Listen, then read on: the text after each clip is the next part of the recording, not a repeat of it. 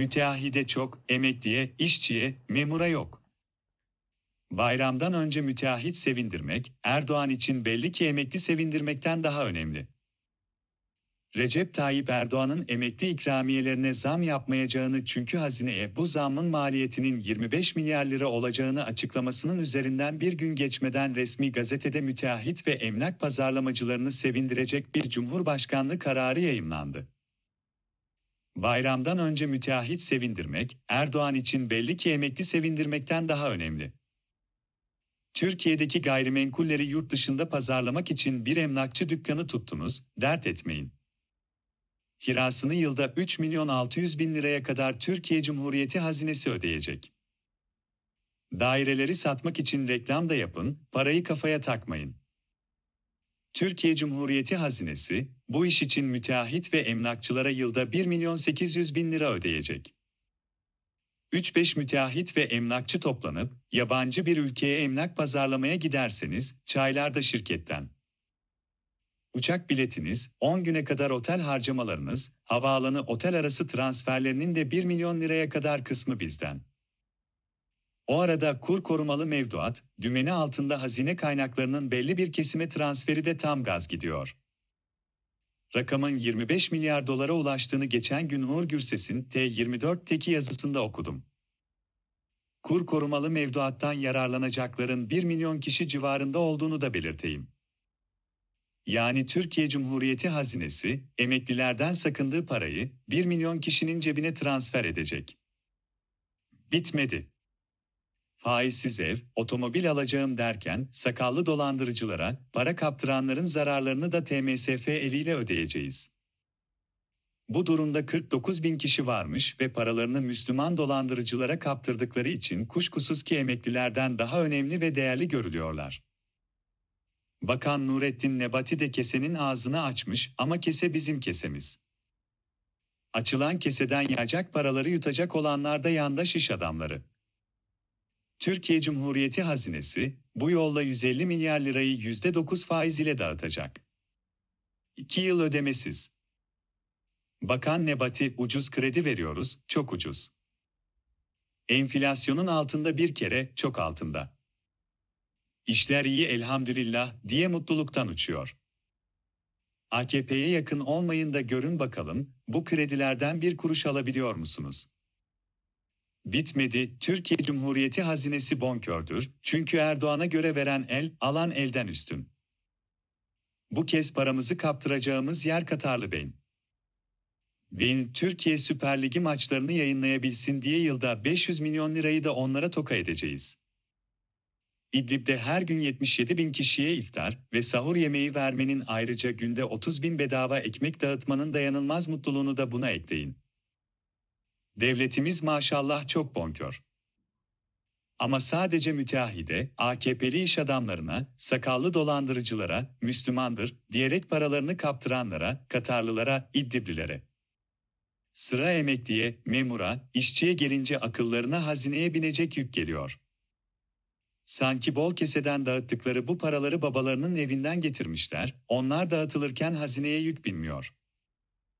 Emeklileri belli bir yaşa geldiklerinde zehirleyerek ithaf etmeyi neden düşünmüyorlar, bilmiyorum. Buna şaşırmalı mıyız? Hayır, şaşırmamalıyız. Adalet ve Kalkınma Partisi de diğer bütün sağ partiler gibi işçinin, emekçinin değil, sermaye sınıfının çıkarlarını korur. Bu arkadaşlar, partilerinin kökeni itibariyle müteahhitçi ve Arapçı oldukları için onları daha fazla gözetiyorlar. Türkiye gibi az gelişmiş bir ülkede sermaye sınıfına yaranmanın ilk akla gelecek yolu kamu kaynaklarının bu kesime transfer edilmesidir. Enflasyonun %60'ı resmen geçtiği bir ülkede 2 yılı da ödemesiz %9 faizle 150 milyarı bunun için veriyorlar. İşçinin, memurun, emeklinin kredi kartı borcunu da %9 faizle kapatalım deseniz, bırakın paranın yüzünü görmeyi sopa bile yiyebilirsiniz. Mübarek Cuma soruları 31 İçişleri Bakanı Süleyman Soylu, bizzat yanıtlaması gereken sorular ortada dururken, pişkinliği ele aldı ve bu kez kendisi Kemal Kılıçdaroğlu'na sorular sormaya başladı. İddiasına göre, altılı muhalefet masası bildirisi, liderlerin imzalamasının ardından düzeltilmesi için bir yabancı büyükelçiliğe gönderilmiş. Soylu'nun konuşmalarını kim yazıyor bilmiyorum. Kendisi yazıyorsa, yapacak bir şey yok, bu yaşa kadar akıl mantık ilişkisini kuramadıysa, bundan sonra bu konuda bir ilerleme kaydedebilmesi mümkün değil. Ama başka birisi yazıyorsa kendisine önerim daha zeki birisini bulmasıdır. Çünkü imzalanmış bildirinin düzeltilmesi işin doğasına ters. Bir bildiri düzeltilecek ise imzalanmadan önce düzelttirilmelidir. İmzalanıp açıklandıktan sonra iş işten geçmiş oluyor. Soylu'ya kamuoyunu oyalayacak bir başka palavra bulmasını öneririm. Te yandan Soylu'nun hakkındaki iddialar yenilir, yutulur iddialar değil. Bakın 31 haftadır soruyorum, çıkıp tek kelime edemiyor. Olsun, benim sabrım sonsuzdur, yanıtını alana kadar soracağım. Bir kendisine gazeteci süsü veren birisi, iş adamı Sezgin Baran Korkmaz'dan, İçişleri Bakanı Soylu'ya verilmek üzere 10 milyon euro istedi. Korkmaz bu amaçla kendisine operasyon çekilirken bazı adamlarının içeride rehin tutulduğunu da söylüyor. Bu iddiaya göre Soylu, bir iş adamından avanta 10 milyon euro istemekte kalmamış, bir de devletin polisini mafya tetikçisi olarak kullanmış. Bakan önce bunu yanıtlamalı.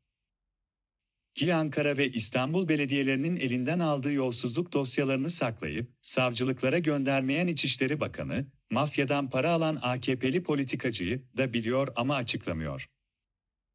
O Adalet ve Kalkınma Partisi yöneticileri de demek ki pişkinlik konusunda Soylu ile aynı ligde oynuyorlar.